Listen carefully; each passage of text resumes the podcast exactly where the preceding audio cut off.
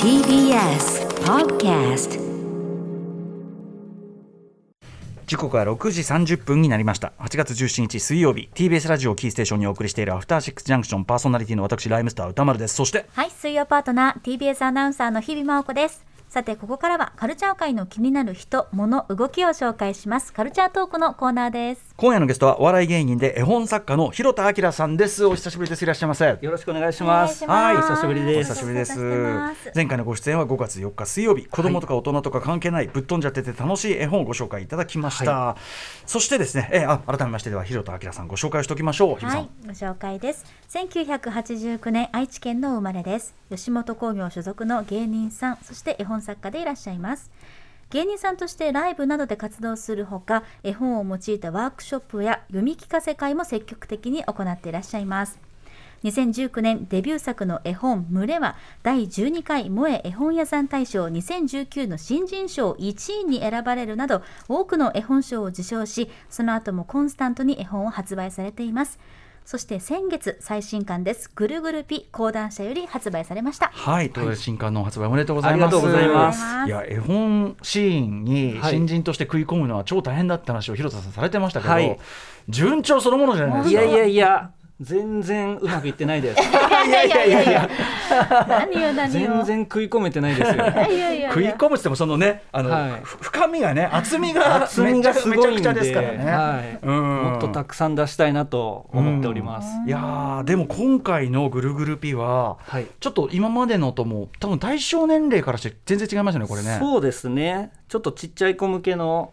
ちっちゃいっていうかもう赤ちゃん？赤ちゃんとか、でも指差しを覚える1歳ぐらいの子かあらー楽しんでくれたらいいなと思って作りました。はいえっとこれどういう絵本って説明の仕方すればいいんですかね。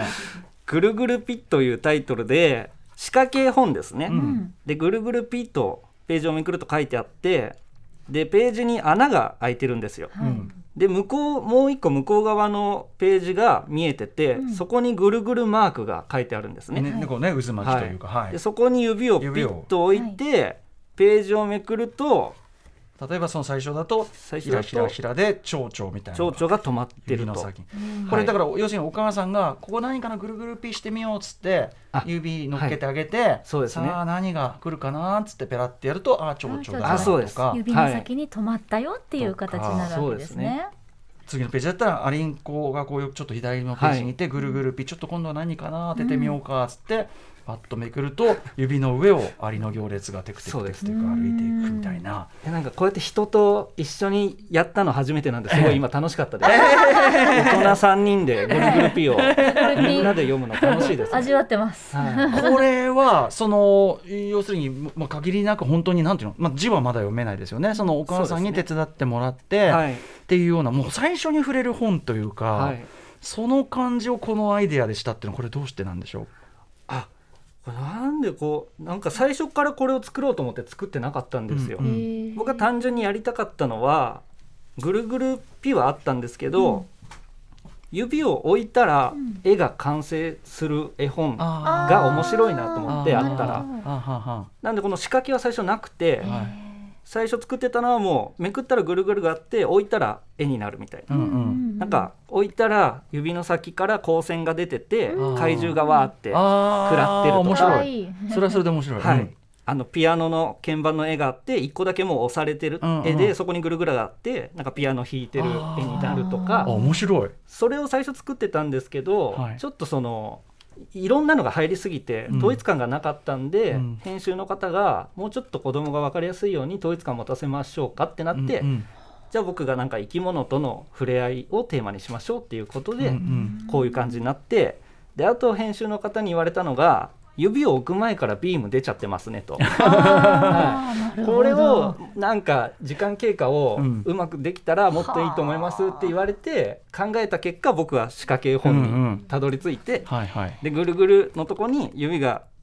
あってうんめくるとなんかなるっていうのはいをはい提案したらあもうこれでいいと思いますっていうことうでん最終的にこうなりました。へー確かにここの仕掛けあってこそそのアイデア完成した感じしますもんねそうですね、うんはいなるほでもど私あのこの絵本をまたまたデスクに置いといたら、はいアナウンス部のお二人お子さんがいるママさんがあもうすぐ見つけて、はいこれ赤ちゃん絶対好きってう言っわーてて嬉しいやっぱりこう動きとか、まあ、ぐるぐるピっていう五感とかもはいやっぱりはいはい赤ちゃんに刺さるなって思って発明されたんですか、そうですねぐるぐるピもなんかこう響きがいいなと思ったんで、うん最初もっといったら全然違う絵本作ってて、へーもうちょっと大人向けというか対象年齢上のうん子向けで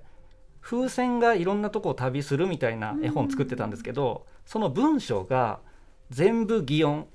全部オノマトペで、おーガラガラじゃんじゃらなんちゃらみたいうんうな、んもう分かんないけど絵とオノマトペを読むとなんとなくストーリー入ってくるみたいな、うんうんうんめちゃめちゃ難しい絵本作ろうとしてたんですよ、うん最初。でそれが何ヶ月かやってもうこれ無理ですねってなって、へでそれ作ってる最中に思いついてたのが「ぐるぐるピ」っていう言葉で、うんうん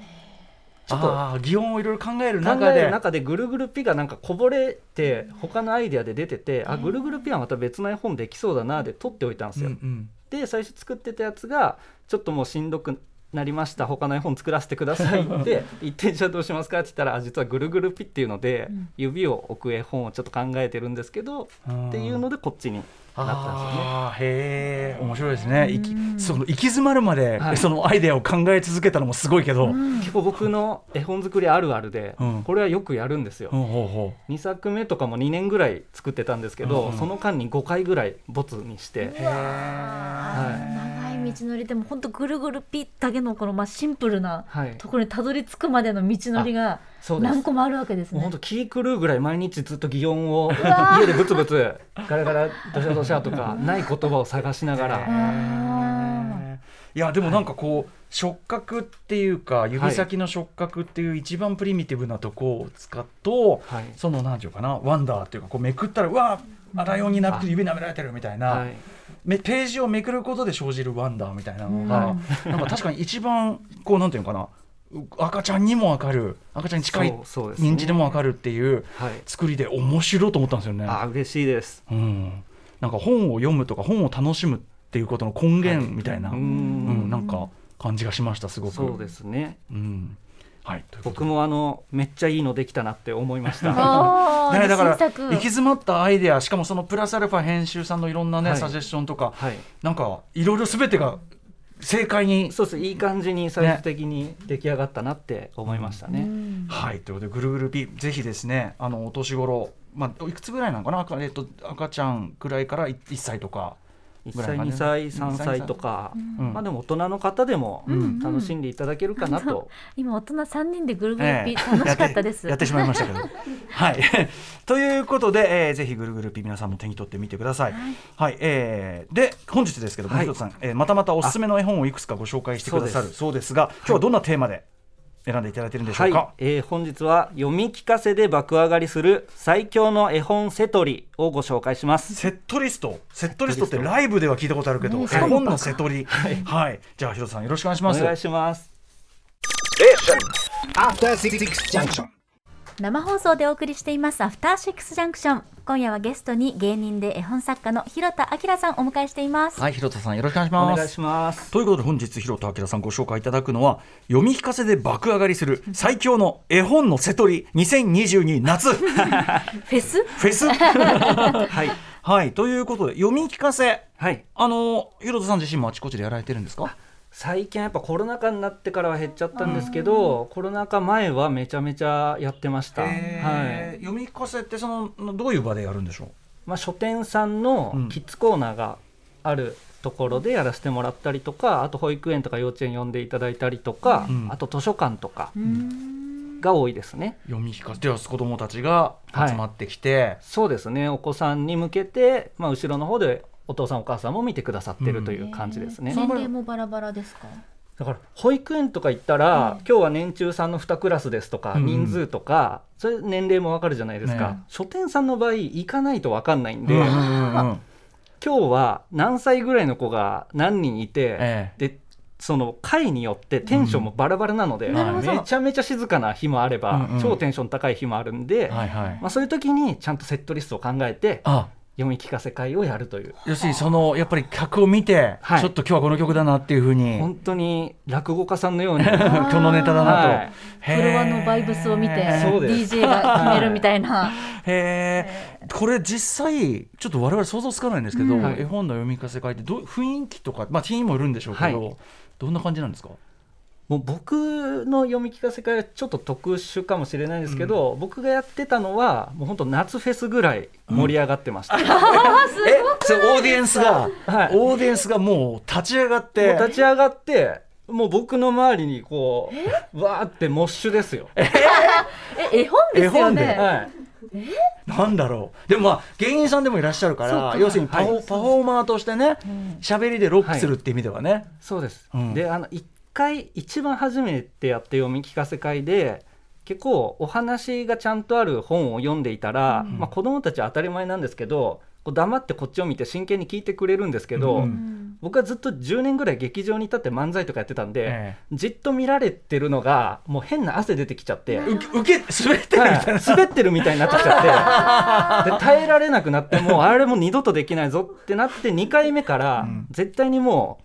う受け答えができる絵本しか持っていかないようにしたんですよ。受け答えつまりちょっとこうカンコールアンドレスポンスじゃないけどそうですそうですそういうのがあある絵本があるんですねそういう絵本があっへてーで読み聞かせ会で読むと盛り上がるのがいっぱいあるんでそういうのをいろいろ調べたり聞いたりして、はい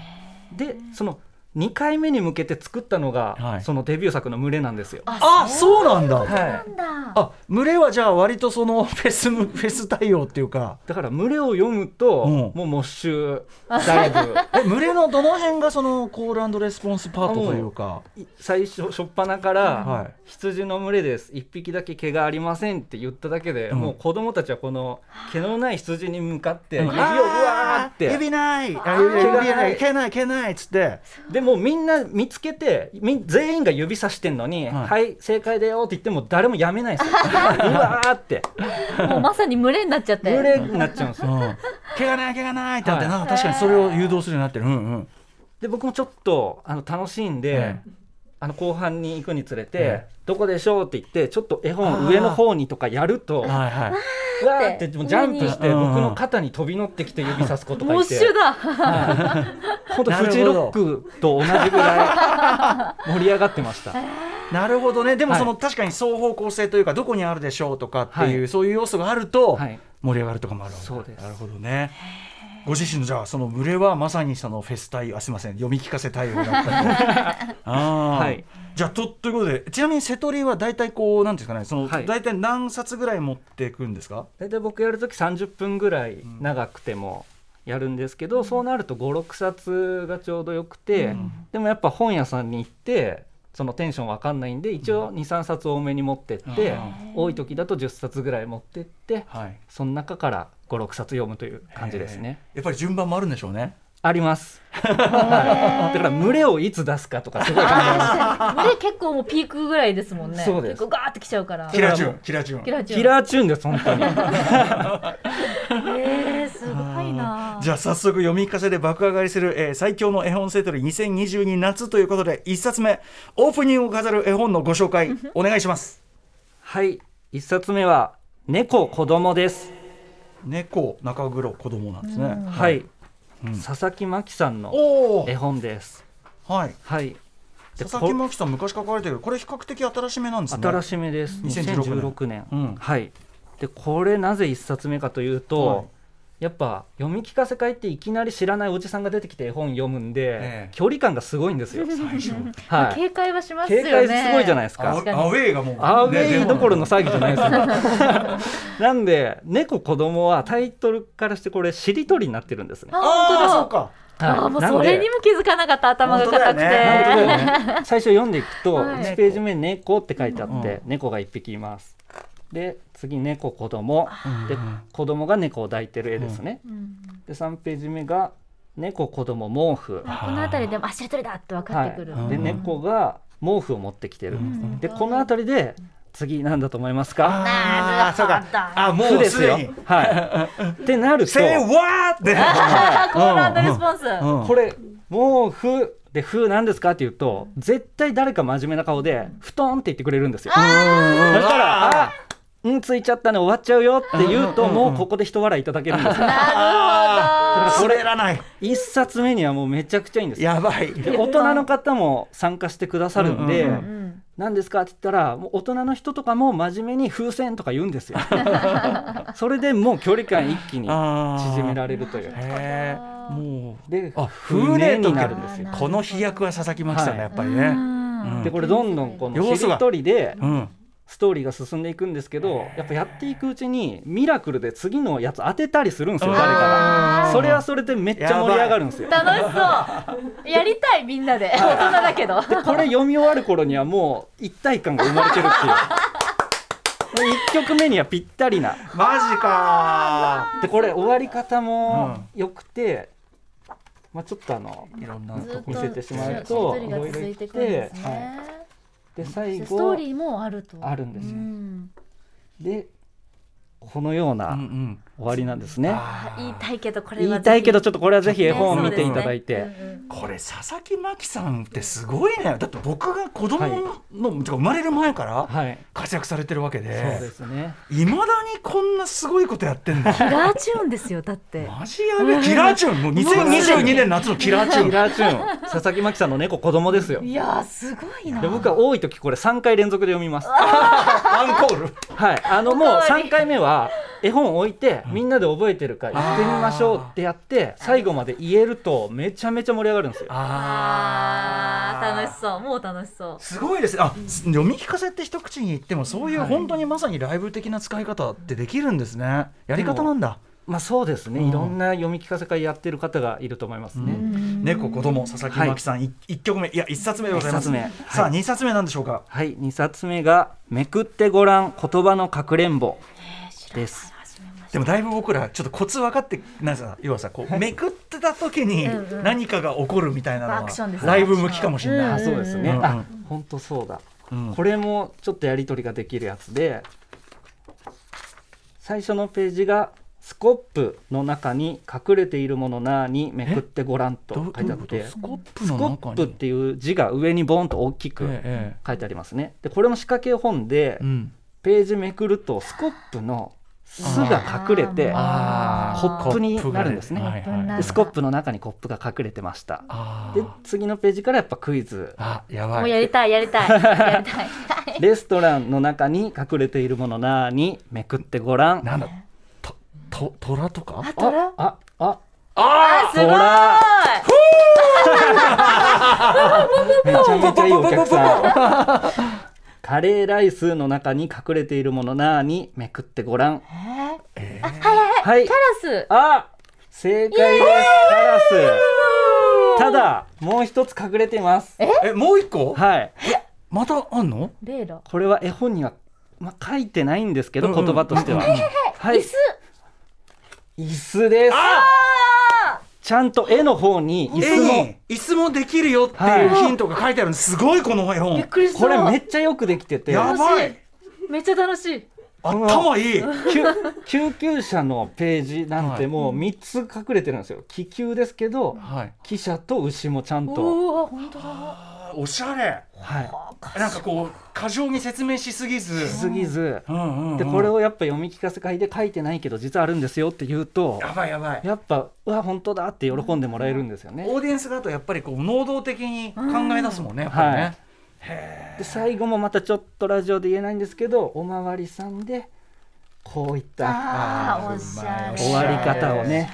めくってごらん言葉のかくれんぼあはいっこととさんの作品でございましたはいそしてもう一曲いきますかねあもう一冊はいえーすじゃあこちら「蚊取り線香」です香取線香はい田島製三さんの絵本で僕これ大好きで、うんあの、旧2015年のはい、初版でございますはいサインサインまであーサイン本いただきましたこれ、へーはい、でこれシンプルにむちゃくちゃ面白くて、うんであと読み聞かせ会で季節もの読むとやっぱ喜んでいただけるんであーはい夏ですねはい、今日はちょっと蚊取り線香で、えー煙がもんもん蚊がポトン、煙がもんもん蚊がポトンポトンリズムだな煙がもんもん蚊がポトンポトンポトンポトンとこううん蚊取り線香の煙で蚊が落ちていって、煙がもんもんお花がポトあンらかわいそう煙がもんもん帽子がポトあらン様子がおかしい大変煙がも んもん新聞紙の字がポトンポトおンーあーどんどんどんどん蚊取り線香の煙でうんいろんなものが落ちていくっていううんうんうん絵本です、うわこういうの子供好きだなこれはね秩序が破壊されてくの最高だからな、はいで本当にもおうー UFO がポトンとうわかーやばいどんどん大きいところまで行って最後これまたいいんですけど煙がもんもんお月様までもんもんお月様涙をポトンで最後こういう終わり方うなんまですあーーいもう言いたマクいロからミクロやばい言いたいここれれミクロからマクロマクロからミクロ衝撃のまだ終わっってないですえ。蚊取り線香というこのタイトル、これ表紙ですね。ええ裏表紙見るとこういうことになってま落ちす。てんな洒落てんな洒落てんなこれ本当に大好きですごくよくできてるなこっていれう。はもうそれ自体が一つの曲じゃないけど本、当まあ、ライムにもねそうある種ボタンボタンなってるし、でちゃんとこうクレッシェンドしてて、うんはい、でここからのじゃあこの蚊取り線香でからのでちょっと渋みもあって蚊取り線香からの群れドーンもう最高です。勝ちです。もうもう EDM のうんビルドアップ ドロップみたい な、うんジャンプジャンプ、うんああーーすごいすごい、はい。なんかちょっと絵本っていうののそのライブの楽しみ方その読み聞かせっていうのねもっと静かなものを想像してたから、はいはい。めちゃくちゃ参加したい普い通やに。本当見るのもそうだし聞くのもこんなにやっぱり大事なんだなってことが改めて分かりました、うんあとやっぱ広田明さんのやっぱ芸人さんとしてのパフォーム力というかね構成力もそうだし、うんええはい、さすがでございます改めてではおさらいしておきましょはいまずは猫子供佐々木真希さんの作品です続いてアッコトトさんのめぐってごらん言葉のかくれんぼ最後が田島製造さんの蚊取り線香この三つでしたう、はい、さらにそこに広田明さんのね群れも重ねれば間群れ違いはないいセットリストです、バッチリではいす、さあということで最後に広田さんからお知らせこともぜひ新刊のねあ、はいもう本当にぐるぐるピーをぜひ読んでください。うんはい。あと、まあ、群れもそうですし、あと、一日とにゃおにゃおにゃおという絵本、今4冊出てるんで、ぜひ本屋さんで見てほしいでこれすも。素晴らしいです。はい